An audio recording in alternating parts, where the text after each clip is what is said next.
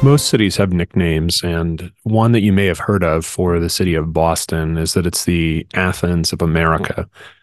If you've heard that, or, or even if you haven't, or if you've heard something else called the Athens of, just like some things are called the Paris of, you are right to be skeptical. But if any city deserves such a name in the United States, it's it's got to be today. It's got to be Boston there are so many institutions of higher education, so many learned people collected there that it's kind of hard to gainsay the idea that it is one of the, eh, if you want to say it this way, one of the smartest or most intellectual places in the United States. And it's earned that title from long time ago, right? Since the early American publishing industry on its own got started basically at the same time in Boston in a big way as it did in New York City. Boston has collected intellect and promoted it.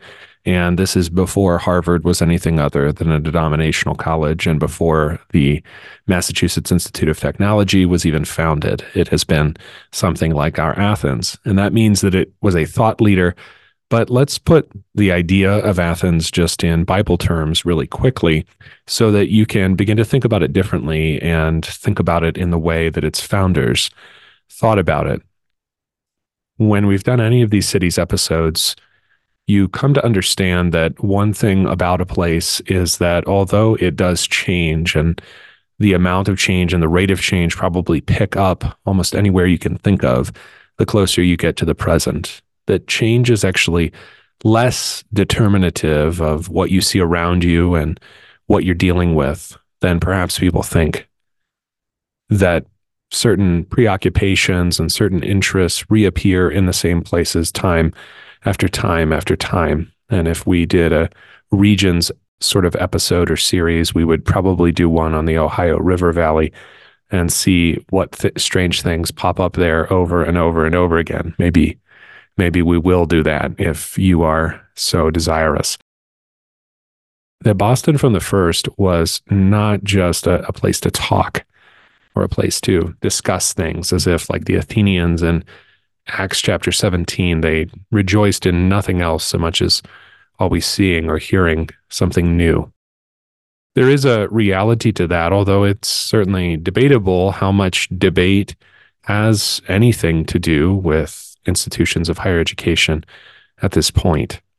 The recent flare ups about free speech and the nature of free speech and academic freedom and political expression by students and faculty, particularly at Harvard, and the resignation of their very recently inaugurated president, Claudine Gay, really show you a certain amount of corruption. And I, I don't just mean that in some sort of financial sense in higher education, but a corruption of the very thing for which such institutions exist. The reason that originally Plato went outside the walls of Athens, he was near Athens, but outside the walls, away from the specifically political and everyday concerns in order to have something academic that is discussed in the grove of academe, where you could think thoughts without worrying about what what they meant or whether the the funding or the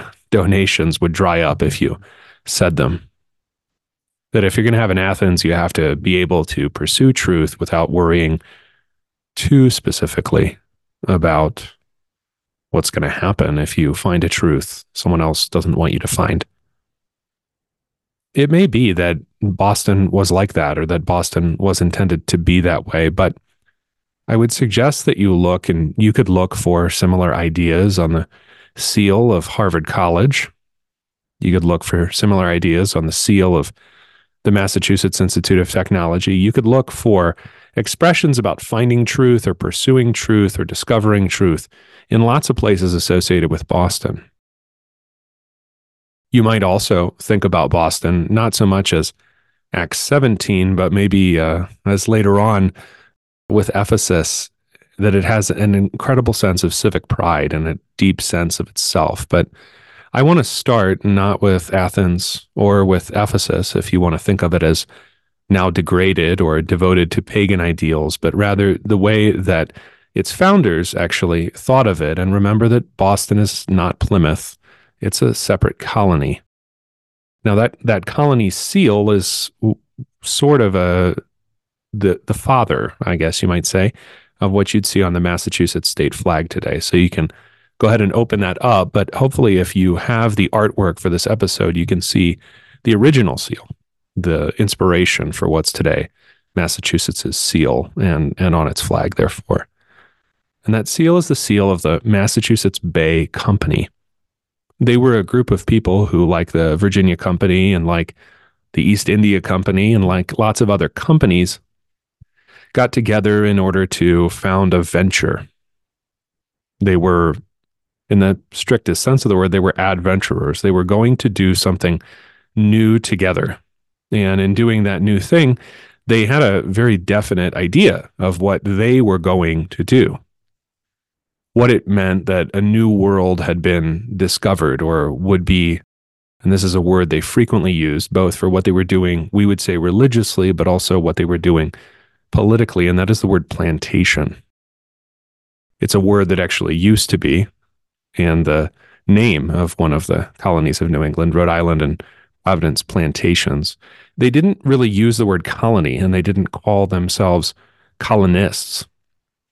Every once in a while, they might call themselves settlers, but they generally called what they were doing plantations and they called themselves planters. That had nothing to do with which crops you were raising or how much land you owned or something like that. It had to do with what you were engaged in, that you were doing something new. It's they use the word planter in something like the way we would use the word pioneer. But whereas that word pioneer has uh, the idea for us that you're always going to go westward, westward, westward, westward. For them, it, it didn't necessarily. And, and the word plant, because it's an image used for the kingdom of God throughout the Bible, the word plant came up over and over again, and they returned to it. And they called what they were doing a, a plantation. The plantation that they started in what came to be called Boston after one of the major sources of immigration to the Massachusetts Bay Colony was not like what was being done farther to the south in Plymouth. In Plymouth, they had come to get away. They were separatists. They were engaged in a project in Plymouth, roughly eight to 10 years earlier than Boston that was a lot like what a lot of people envision today, where you will band together and get away. Boston wasn't meant to be like that exactly. In a really neat little trick, they got their royal charter in 1629, and the charter was given to the Massachusetts Bay Company, and it specified, like charters for companies of adventurers always did when how often they would meet and what they would have to decide about and how many people would be on the board and and their qualifications and things like that. And such charters exist for almost anything that was being done really throughout the world between roughly the 16th century and the 19th century when this exploration or this this world of plantation was something in which generally groups engaged and only indirectly governments. States were not directly involved in these things. And, and what the separatists had ensured with the blessing, you might remember, of the Virginia Company, Massachusetts being sort of a place they, they stumbled upon, not the place they intended to be, is that the, the Plymouth Pilgrims were there in order to be away and, and being there to be left alone even with the earlier start and even with their, let's say, their definite sense of what they were doing, they never really quite succeeded the way Boston did.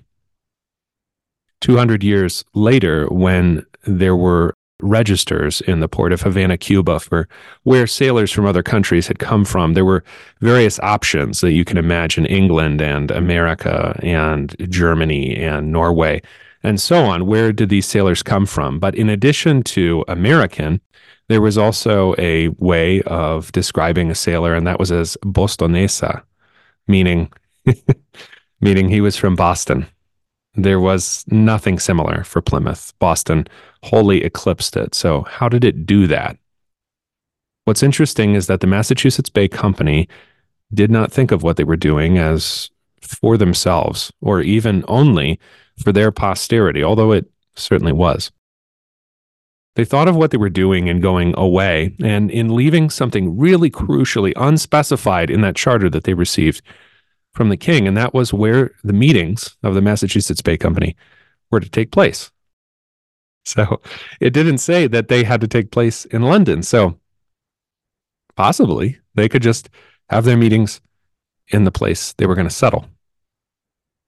Knowing that, it would really matter what they wanted because they were the ones who could determine what was going on. And what they put on their seal was an image of an Indian, but the Indian was not speaking in Latin the way words on seals often are, the way, in fact, all the lettering around him is, talking about Nova Anglia, New England. But what was being said was spoken in the language that they spoke. And he spoke in the words of the Bible that they used, which was not the King James Version. It was called the Geneva Bible, which had been produced during the Marian exile of English Protestants during the time between Elizabeth and the incoming of James. In that Geneva Bible, there's a little passage here from Acts chapter 16 that I want to read to you, and it's about St. Paul. Therefore, they passed through Mysia and came down to Troas, where a vision appeared to Paul in the night. There stood a man of Macedonia and prayed him, saying, Come into Macedonia and help us. And after he had seen the vision, immediately we prepared to go into Macedonia, being assured that the Lord had called us to preach the gospel unto them. Then went we forth from Troas, and with a straight course came to Samothrace, and the next day to Neapolis, and from thence to Philippi, which is the chief city in the parts of Macedonia, and whose inhabitants came from Rome to dwell there. And we were in that city abiding certain days. That last verse, verse 12, there in Acts chapter 16, you'll find if you look it up in the King James, they actually describe Philippi explicitly as a colony. So Boston was not intended to be Athens necessarily, in the same way that Harvard was not intended to be an international university of fame and or ill repute, if you will but it was intended to produce a gospel ministry that would spread the gospel in those places because the Indian on the seal of the company says, Come over and help us. He is an American Macedonian, and Boston was an American Philippi. Now, you have probably heard the phrase used in the context of American history, a city set on a hill, and you probably heard it almost as a kind of boast you could call up before you listen any farther a piece of Reagan era patriotism that you probably have heard before, at least somewhere. I can remember being at a birthday party at the Chuck E. Cheese in suburban Harrisburg, Pennsylvania, and hearing this song on the radio, and Chuck E. Cheese was singing along in his animatronic way. And the song is Lee Greenwood, his uh, Proud to be an American. You can go ahead and listen to that if you want to, but probably you don't even need to go find it. You you know what it sounds like.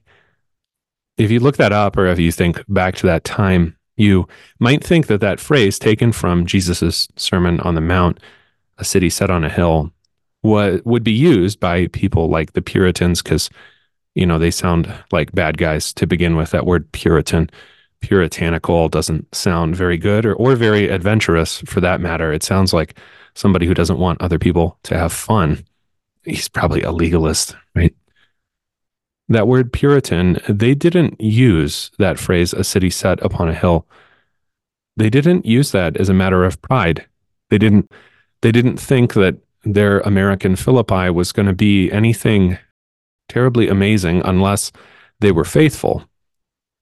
The idea was, and, and the phrase was originally used by their first governor to warn them that this could all really easily fall apart. There was a sense of fragility that we hear in the story of Plymouth and how many did not survive the first winter there, but we rarely hear in the sense of or the story such as we might know it of Boston or of its hinterlands, you might say, which become in time all or almost all of what would come to be New England. When they thought of a city set on a hill, or they thought of the responsibility that they had for plantation, it was a responsibility that was distinct from the Plymouth separatists because they had not, and this will be crucial as we talk about a couple other cities afterward, unlike the guys in Plymouth, they had not decided to separate themselves definitively from the corruption of England. They not only were in communication, they also remained connected. And technically, their churches, Congregationalist though they were, governed in a way that they understood to be biblical rather than government by bishops. And that's a story probably for another time. They understood themselves still to be members of the Church of England. They had not split from anything, but they were planting something that would be uniquely pure. When you look at history, it's generally the absolute easiest thing to do to laugh at other people's good intentions because you have enough time to see things that at the time, when the good intention was first forming itself into a plan, they could not see. As everybody sees better in hindsight, also God's providence in hindsight that you can't see at the present. When they were looking to plant they were looking to establish two things at the same time. And this is why they felt the responsibility to be so grave and even at times heavy. That is, they were not putting themselves in a position of, let's say, government over the rest of the Church of England, nor putting themselves apart from the rest of the Church of England. They had to be faithful on their own and they were answerable directly to the Lord for that in the same way that the king could not intervene in the way that they governed themselves because the charter didn't say where the meetings were supposed to happen. So it turned out that all the meetings of the Massachusetts Bay Company would happen in what would become Boston. And the responsibility to plant is always heavier than the responsibility to inherit. You'll notice that if we talk about planting and it's a word that Paul uses for churches and that they use both for churches of Christ as well as for their form of government and for the governments that sprung up everywhere that they went in New England. If that's partly on us, it also means that we have a grave thing on our hands. We actually live with eternity in view. And that's a lot to handle. It, it, in a way, it, it's so much heavier, weightier than the pursuit of wealth or pleasure that we've identified at the heart of several other places. Places that are where they are, not necessarily for their scenery or any particular religious reason, but simply because it's rational to put a transportation network centered around where Chicago is. Or it is a great place to put a ship into port at where Yerba Buena, now called San Francisco, is. So their city was a city set on a hill, and that was no joke. At the same time, the city set on a hill was also a place that could expect God's blessing. Faithfulness receives blessing from a faithful God who is faithful to his word. And this is the origin, if you haven't picked up on it before, of the idea of covenant that we've talked about in terms of almost any human group. Obviously, of churches, but also of families. And in this case, not only of families and of churches, but of governments.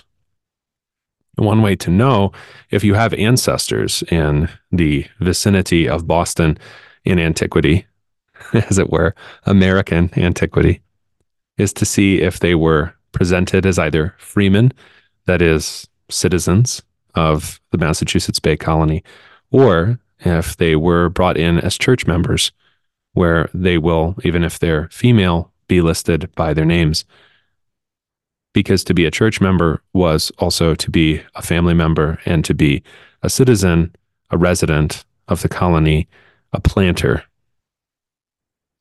Maybe that's heavy, but maybe it also, maybe covenanting with such a God who is faithful, great things could happen That covenanted city was, you have to understand, not very big.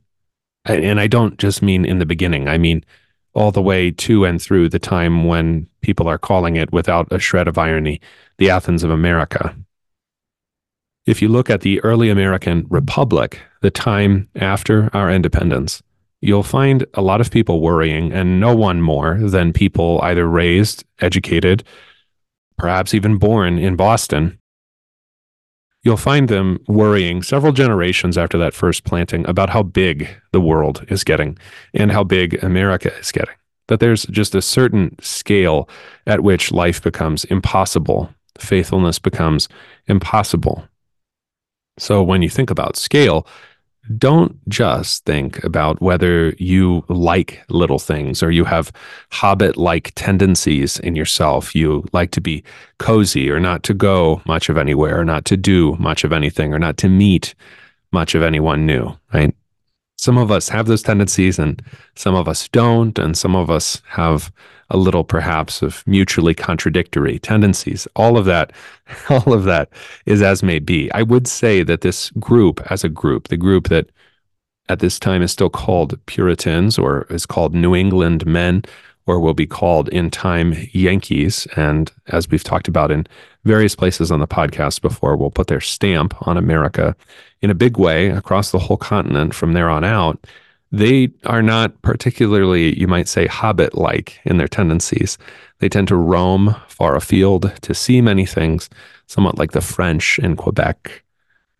But unlike the French in Quebec, they tend to stay when they roam, and they will be instrumental in the founding of almost every state in the Union, just about west of Arkansas, and certainly anywhere north of Kentucky. So they will roam from there, but the people back at home will worry about whether a republic, and they're calling it a republic by then, by the 1780s and 1790s, whether a republic, and you could worry about other kinds of things besides forms of government, whether a republic can hold together, whether a group can hold together if it is too big and too spread out.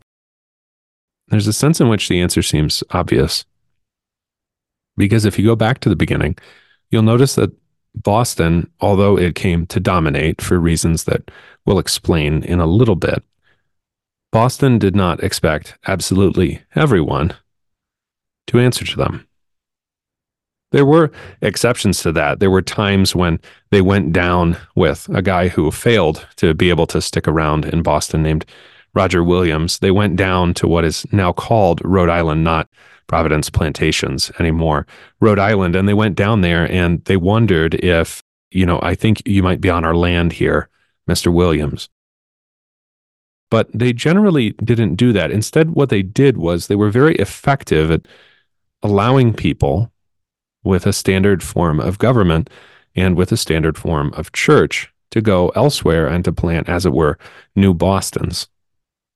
So you will find in America places actually named New Boston, but you will find places that were New Bostons without having the name. You will find Hartford, Connecticut, and you will find parts of Long Island, and you will find lots of other places, Springfield, Massachusetts, and parts of Maine and New Hampshire. And in time, couple generations after the Massachusetts Bay Company seal, you will find something like Vermont and what is remarkable is the homogeneity of these places, even though they're all self governing little republics. A lot like the Greeks, which they recognize because they generally knew Greek, not only the ministers, but certainly the leaders knew Greek. And so they, they knew these things and they knew that there had been a lot of little republics, generally leagued together when faced by foreign pressure, but otherwise squabbling. But if invaded by the Canadians or the British, or if New York wanted to claim title to Vermont, the New England men, los bostonesos, the Cubans would call them, would band together and they would all be from Boston for those purposes and then go back to arguing when left alone. Because what they would found were little replicas of Boston, little towns where there was a church and there was a town meeting and there was argument about these things and there was leadership by an implicit and in time explicit aristocracy generally the folks who were college educated, sent to Harvard or sent later to Yale or sent even later to Dartmouth, a place founded to evangelize the Indians specifically. And that that aristocracy, by means of the town meeting and through the church particularly, would govern and lead them in war and lead them in peace. And the pattern was followed time after time after time. There's almost no city in America that has been better at reproducing itself than Boston. Whether you think of Hartford or Burlington or anywhere else as particularly Bostonian, well, at least in the beginning, it was. Because the idea was that you have to keep a certain scale and that men need to govern themselves. This goes into something I think a little bit deeper than we commonly give it credit for, and that is the importance of Calvinism, not our caricature of it that we sometimes have in our own ranks, but the actual practice of it, the way that it works out, not necessarily to make everyone anxious all of the time, but to make them instead, being the elect of God, instead, rather amazingly confident confident of their abilities and looking to plant or to colonize in a world that is open to them. Remarkably, uh, despite maybe what you have thought or heard about the history of Calvinism, the guys who are most apt to be interested in evangelizing American Indians in early American history are all Calvinists. I suppose they're searching for the elect, but they were finding that out in their own language in a way that really would not be equaled in the depth of knowledge of Indian languages or of Indian life until maybe the Moravians came around later on in the 18th century. And our first American book, right alongside the Bay Psalm book, is the Indian Bible that the missionary John Eliot put together. Almost no people more disproportionately fruitful in producing missionaries down through the 19th century, where you can find in time, three or four generations after someone came over on a ship called something like the Lion's Whelp, that was a real ship. His great great grandson would be sent off to somewhere like Hawaii or Southeast Asia or Africa to preach the gospel and to learn the language that legacy was something that you would find not only over and over again, but you would also find spread in a coherent way throughout the area controlled by the Bostonians. This is perhaps the closest thing that we've ever had in American history to what you might call a city state. A city state is not necessarily completely geographically limited just to that area in the way that Today, your, your best analogy for a city state, if you want to call it this, would be Singapore. Or in a previous time before Chinese rule, something like Macau or Hong Kong were in southern China. Living on its own, very much oriented to the sea. And it, it's true that there are places like that, and that Boston has often been a place like that, but the difference is Singapore doesn't control a whole lot besides itself, and Macau and Hong Kong don't even now control themselves. A real city state in an ancient sense, like an Athens or an Ephesus or a Philippi, would control not only itself but also its hinterland, such that foreigners who can't really tell the difference would confuse that person for being from Boston if he sort of sounded like he was from Boston, even if he were from Worcester or Nashua. How does that confusion work? It works because Boston networked itself. It did not necessarily seek directly to rule everything, but it networked itself because the colonies that would come out from it were always in communication with it, always back and forth. The colony uh, of Massachusetts Bay, of course, itself being governed from Boston. That's simple enough. So if you were somewhere in the what is now, you know, sort of the northern two thirds and all the way to the New York border of what's now Massachusetts, sure, you would be governed directly from Boston. That makes all kinds of sense. But in time and, and without really having to do much, Boston came to subsume Plymouth to its south and also what would come to be the Hartford and New Haven colonies, which would, along with Long Island, be a sort of Yankee world. And two of those three would turn into Connecticut. Because the way to extend your power if you are a city state is to not so much force people as make it extremely attractive to adhere to you. This doesn't have a lot to do with its particular form of government, replicated though that may have been. It doesn't even necessarily have to do with the fact that Boston is a good place to put a city. It has the geographic advantages for especially commerce. Almost any seaport has to have, quite obviously. It also has to do with a certain uniformity of opinion. That if you were in Boston, you could rely on the idea that the man in Hartford or the man in Nashua or the man in Burlington would come to have the same ideas that you had and would therefore react to something like a British invasion or an Indian war or whatever the threat or difficulty was in about the same ways that you did. And that homogeneity is something that would be extended across the country. But it depended on a relatively small group of people to have well, to have all those instincts together. If they lost those things, or if lots of new people came in, well, then that would obviously be quite a problem.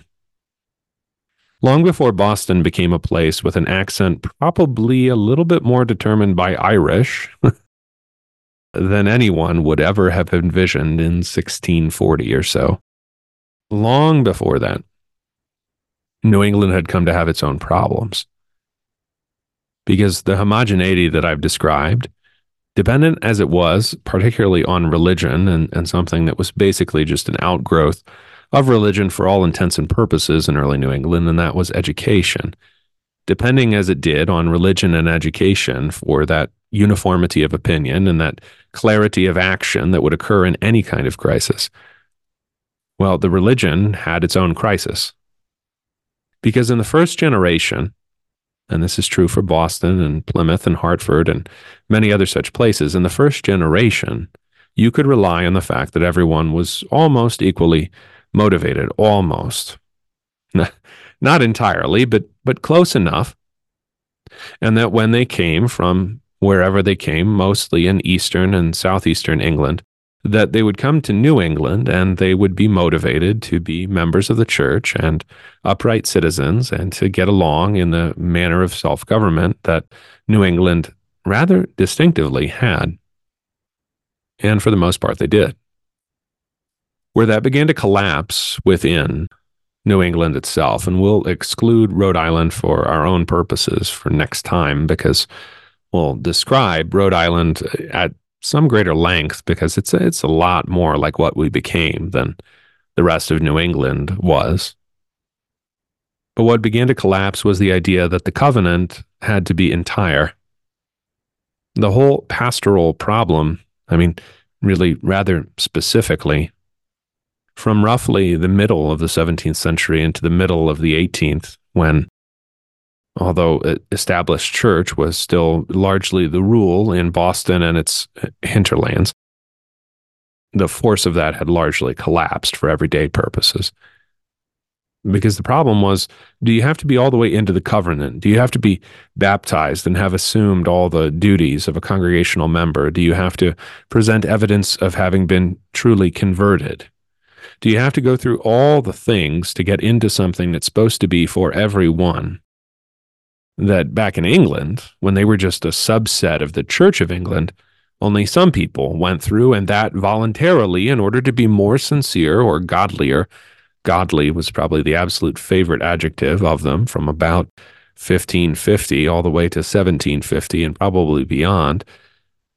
If you could pick the godly through the fact that they had had a conversion and committed themselves, then what do you do when you were supposed to have been born godly?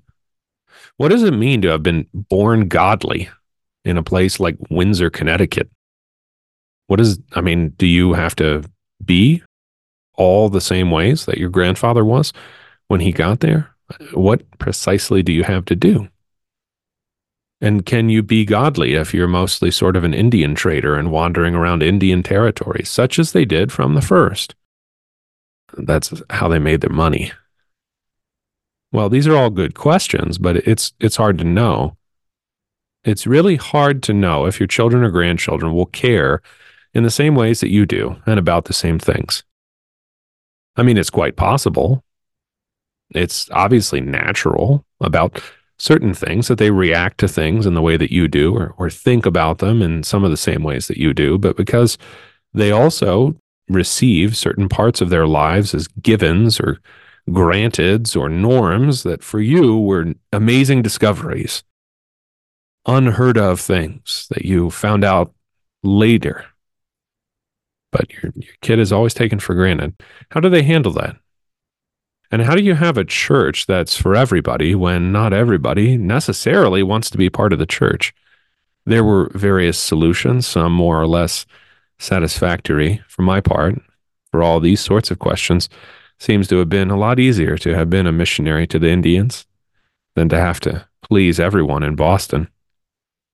Ironic then that probably the greatest preacher produced by this whole milieu, Jonathan Edwards, called by Robert Jenson America's theologian, not necessarily in a Lee Greenwood kind of a way, but just as a matter of fact, that Jonathan Edwards spent his whole life among these things, among, in fact, the, the subset of Boston descendants called, we mentioned them earlier, the river gods in the Connecticut River Valley in Connecticut and Western Massachusetts, that he got into such trouble at long last after all his achievements and writing and revivals and and of course, you know, you need revivals because people slide away from the covenant. That after all this, he had to end his life. Couldn't even take up the job at Princeton. So functionally ended his life as a missionary to the Indians.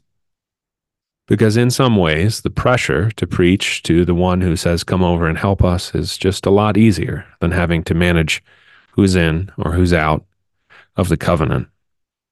And if you've ever wondered about members who are baptized but don't come, or, don't come when you think they should, or don't come often enough, or have a spot in the cemetery next to the church, but don't really seem to have done anything except paid for it, then you have the same problem too. One of the tricks you can do if you're a Christian that's not like the kind of Christian under discussion, whether I were talking about Roman Catholics in Maryland or Puritans in New England or Salzburger Lutherans in Georgia is that you say, well, I wouldn't make that mistake because that's not my theology. I'm not I'm not into covenant theology or I'm not into baptismal regeneration like those Catholics in Maryland or whatever it is that that you can distance yourself from. The problem is it may be that the forms of Christian life are so common to Christ's people that they pop up over and over again under different terms. But the question of a, a covenant and whether you're in or out of the covenant could could and very often is just called church membership with all of its problems in the present day. And the difficulty for New England is a difficulty almost any Christian state is going to face, which is we're a Christian state. What does that mean? Is such a thing possible? If you say no, well, what do you do with the state? And if you say yes, well, what do you do with the Christians? Especially when they don't behave like they deserve that noun. Not even on the level of showing up for church. The thing that benefited Boston throughout its early history, down to and and we'll we'll end uh, somewhere around the Civil War for reasons I hope are clear. But the thing that benefited Boston was that it was threatened. At first, it was threatened not as much with starvation as Plymouth had been, but with with being caught up in a in a web of fighting that vastly predated them. The Indians in and around, particularly southern New England, had gone through a, a massive period of epidemics in roughly the 10 years before the Plymouth colony had been settled And because of that, their population was drastically reduced. And when both Plymouth showed up, but also when the Bostonians showed up later on, 1629, 1630, they were welcomed pretty much immediately by the various tribes in their areas, including the Wampanoags, because they brought things that would be helpful in the wars that the Indians were waging. And this is this is pretty key, I think, for understanding almost anything about Indian life and Indian wars and Indian culture and Indian loss throughout American history is that if you don't take the Indians as actual human beings with their own interests, you don't actually understand what's going on. And very often we don't. We kind of talk about the Indians like they are, you know, nice, nice older couple in their house and somebody breaks in and steals all their stuff. well, they had their own ideas and they were stealing they were stealing stuff from other people too. From the perspective of Massachusetts Bay, their thinking was a legal term they used over and over again coming from the Middle Ages, and that is called vacuum domicilium. You could, or you could say empty space. It's the empty space argument, meaning the Indian population was so low, and it was, it had been a lot larger in, say, about 1600. The Indian population is so low, and they use the land mostly for hunting, that, you know, we can just we can just settle this because the the world is meant i'm just presenting their argument the world is meant for men to exercise dominion. And if the indians are not exercising dominion if they are not capable of plantation then we should do it. So that was that was the english side. That was the bostonian side. That was the new england side. And from the Indians' perspective, the men in Boston had a lot of valuable things that would help them conquer other tribes. So I think if you begin to think about Boston as another tribal village to begin with, it's a lot easier to understand the way that the Indians thought about it and why they allied and why they traded.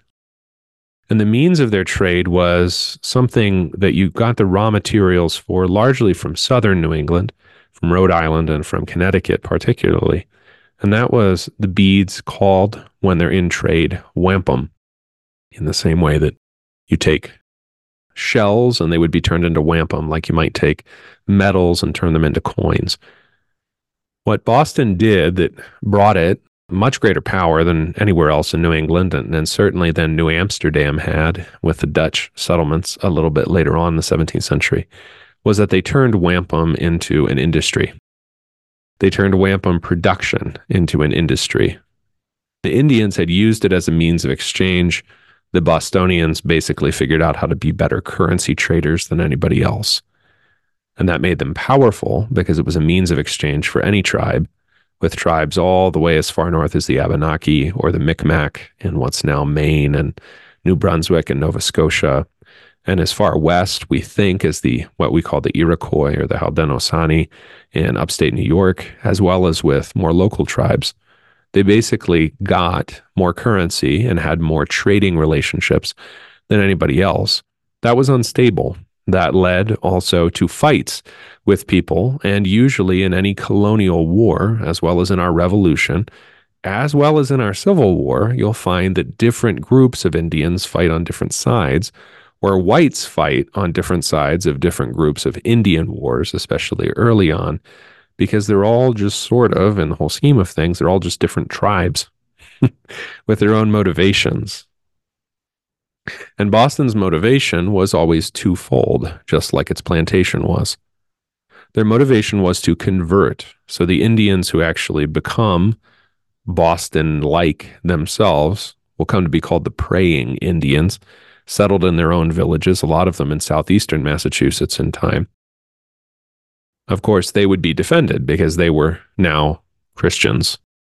Everyone else was up for grabs, but the ultimate loyalty was to one's own fellow planters. And in that, Hartford and Boston, as much as they might disagree, or a Yale graduate and a Harvard graduate, as much as they might disagree, they would agree on that. This sense of solidarity was preserved no matter how far away from home they got. That city state founded on the wealth of wampum, would do something long before the revolution that was something like a revolution itself and and not half so hidden as the idea that the Massachusetts Bay Company charter did not specify where the board meetings were supposed to happen. They would produce something called a pine penny or a pine coin or a pine shilling most often. And that pine shilling had a tree on it that would come to mean a lot to all of New England, but especially to Boston. Those being in some way, however much you don't want to hear this, if you have a New England identity that isn't a Boston one. For sports purposes, probably the same thing still going on, I would remind you though. That pine shilling would get you money, goods, whatever you wanted, only in and around Boston. It was a it was a local currency, and on it was the pine tree that became New England's fame. It was, in fact, one of the grievances that Boston, as well as all the rest of New England, would unite so vociferously in having against the British. And the reason that, that, that New England, or Boston and its hinterlands, would be the absolute bulwark of support for the American Revolution. Because that pine, marked out by the British Navy in time, once they tried to govern Boston a lot more closely than they had in the beginning, for use only by the Royal Navy. So this tree is standing somewhere in Boston or its hinterlands, but it's not for you. It's not yours. It's the forest equivalent of taxation without representation. So they would put that tree and all the things that were theirs, including a flag that said, Appeal to Heaven. Because when man is not doing what he should, you appeal to the faithful God, to the covenant God. You, you look over his head to find righteousness to be done. These were all very much Boston things, and, and they were rather uniquely. I mean, what I'm not describing here is a kind of generic Protestantism that you might find almost anywhere in America, almost any time, even down to our own time. And I'm not describing the relatively watered down version of these things that you would find in another legacy of Boston and its hinterlands much later on in American history that we've talked before about on the show, and that is the public education system, promoted especially by a man from Massachusetts, Horace Mann where in the public education system, you would take a dream that the Puritans had had, which is that everyone should have some modicum of education because he is a child of God and he is answerable to God and should be able to read his word. And you take that and then you expand it to the purposes of whatever you have for your ever expanding democracy. And you can go back to Lee Greenwood and look at the shots of big fields in places so far away from Boston, it was unimaginable, certainly in 1650 not even stony ground where you'd have to pick all the stones out in order to plant a single thing, much less the three sisters corn, beans, and squash. But you could just plant corn everywhere as far as the eye could see.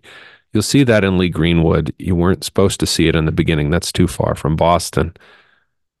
I'm not talking about all the things that happened afterward that probably were too far, certainly way too far to keep up anything like even a half covenanted society such as Jonathan Edwards was displeased with, let alone a covenanted society. I'm talking instead not about the children or the grandchildren or the great, great, great, great grand nephews of Boston, but of what it was meant to be of this American Philippi, which was supposed to hold together because it was answerable to the same God, which could therefore pull off something like the Boston Tea Party because they could be united in a conspiracy for, for in their mind, good things. Certain together that they would be able to do in God's sight what was right. And anywhere that they or their descendants went, and you can go find Stewart Holbrook's book, Yankee Exodus, to back this up. Anywhere they went, one hallmark of them was that they knew that they were right. As in the beginning, they had come here to be, not always necessarily so confrontationally as the Plymouth crowd, but but they knew that they were right. So, what made these things go away? There were anxieties after the revolution, and not least of all in Boston, that, that things were getting too big, but there were also anxieties that things could not be governed. Their anxiety specifically, and a man you can read quite a bit by him. I think he's a little funnier than the Adamses, and that is Fisher Ames, a descendant of that's a that's a solid early Boston name, Ames.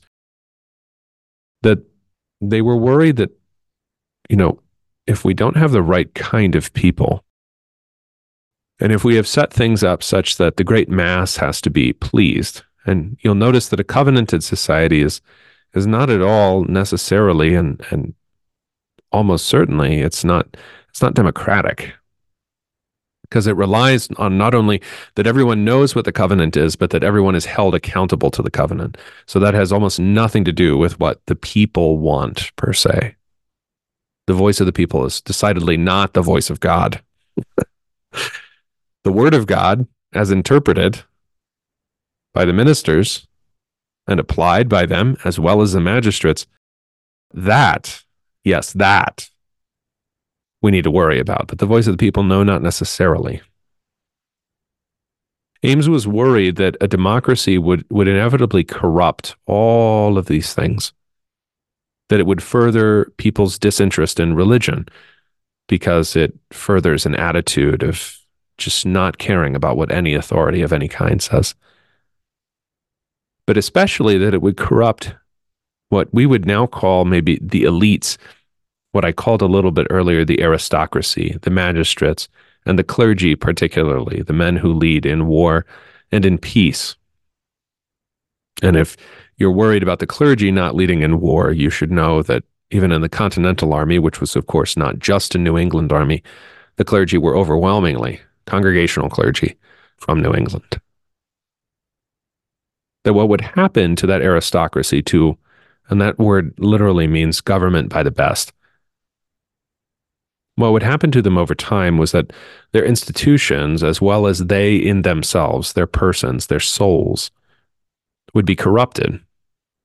Because they would learn that the way at least publicly that you lead is not to tell people what god says or to press upon them the urgency of the hour, to press, as Massachusetts born Henry Knox pressed the Green Mountain Boys and the noble train of artillery to get the cannons from the mountains, over the mountains, over the hills, over the Berkshires, into Boston to lay siege to the British, to run them out of this American Philippi. You can't force people to do things if they don't want to, right? Is that what would happen inevitably is that leaders, we would call them very generically today, would have to pretend not to be men of God or to be men of great parts or men of great wisdom or men of great war making ability or whatever it was that they had been set forth to do. You would no longer have a, a Noah Grant, the great grandfather of Ulysses S. Grant, leading anyone in a war against the Indians who were there, and the stakes were you burn their village or they'll burn yours. That wouldn't exist anymore. That instead, everything would be defined by what was lowest and easiest. It's a little hard then when you read something like that from 1801 from 1797. Not to believe in some kind of modern day prophecy, but are we talking about are we talking about modern day prophets or are we just talking about looking at history? Later on, Boston would develop a very strong attachment to the notion of absolute human freedom and time does not permit today, but I think that has something a little bit more to do with being Athens than it does with being Philippi. Because Boston secularized over time and Unitarianism came about weaning men not not only from their attachment to the word of God that actually took a while to happen in such in a place so so deeply Calvinistic, but weaning them also from their attachment simply to the idea of authority especially God's, over their lives. But they came to be attached in a, in a very a rather homogeneous, decided way to the idea of absolute human freedom. And although Ames had been concerned about what would happen that now that Boston was in a federal union, which was not governed from Boston. So, unlike every other time, except certain interregna where Boston had been somehow temporarily governed directly by an Englishman instead of a new Englishman. Now, in the American Union, in the federal union, Boston was going to be governed from Philadelphia or New York or in time Washington, District of Columbia and that therefore it could not govern itself and it could not therefore be godly. The covenant was altogether gone away, right? Because uh, the people in charge of you ultimately and your sons, if we get into a war, they're not covenanted with you. So New England could keep for a while its state churches until the conflict over Unitarianism helped that to collapse in the 18 in 1818 and later in 1833 with Massachusetts. But did it matter? Was it not always coming? There's an index then of the loss of self control, whether you're into covenants at all or not.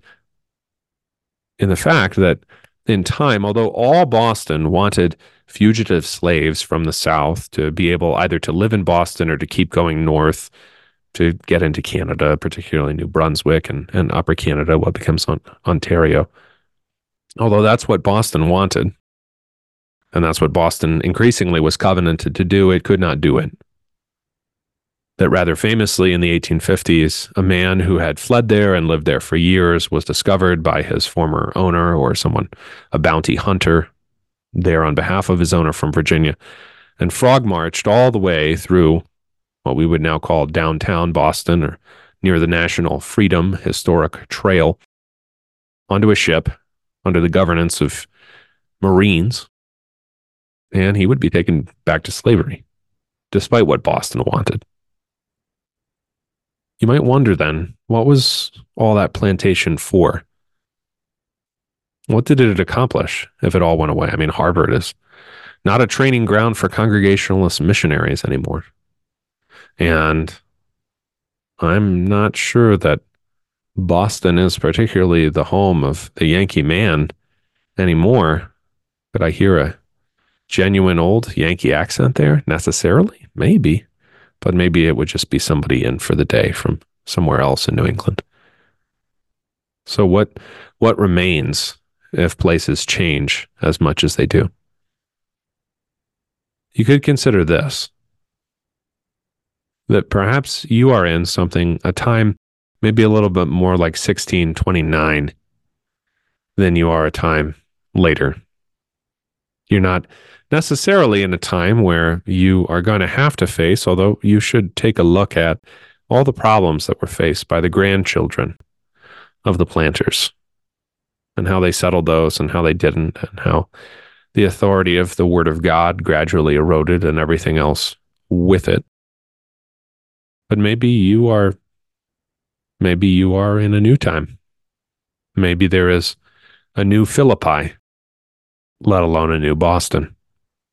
Maybe it is a time for planting or replanting, a time, a fresh time. And it's possible that there's no one single example you could look back to and say, this is it. This is how to do it. This is what I'm going to do. I know it. But maybe there are lessons there.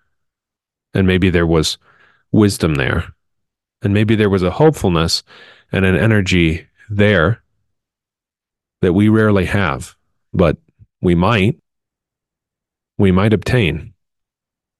We might be given.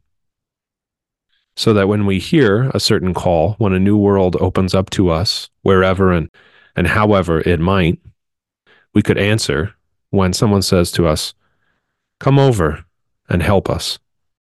A Martyr's Death, The Hero's Life. The theme for the 10th Men's Gathering being held this year at Lakeview Villages on April 4th to 7th. We are thrilled to have secured Pastor Bryan Wolfmueller as our main speaker this year. Join 150 Christian men to learn how the martyrs of the early Christian church still preach to us with their lives, their lips, and their blood. Arrive as early as Thursday for a special Brews and Q session with Pastor Wolfmueller, or stay as late as Monday to watch the full solar eclipse, which will be directly over the villages. Visit mensgathering.us for more details and to register. We hope you can join us at the 2024 Men's Gathering, a proud supporter of A Brief History of Power. Are you tired of people saying that you must accept the crumbling of Christianity? Are you looking for a place that hasn't embraced the new normal? A church that isn't taking the decline of Christian culture, families, and congregations sitting down? Are you looking for reverent liturgy and biblical teaching that proclaims the mercy of God and instructs you in holy living? Then visit Mission of the Cross Lutheran Church in Crosslake, Minnesota, where people come for the beautiful lakes, but they stay for the church, where we are reclaiming Christendom. Are you looking for a Christ centered healthcare provider? One that values life no matter the stage and knows that we are made in the image of God and thus have inherent regenerative abilities? Or are you a healthcare provider looking to escape the increasingly woke system that employs you? Direct eCare can help. We are a concierge telehealth company founded by a cradle Lutheran who takes his God given vocation seriously. We offer our patients direct, unfettered access to our providers with unlimited, as needed telehealth services for only $35 per month or $370 per year. We are currently able to provide care to patients in the state of Idaho only, but are actively seeking providers in other states that would like to partner with us to start their own direct e-care clinic.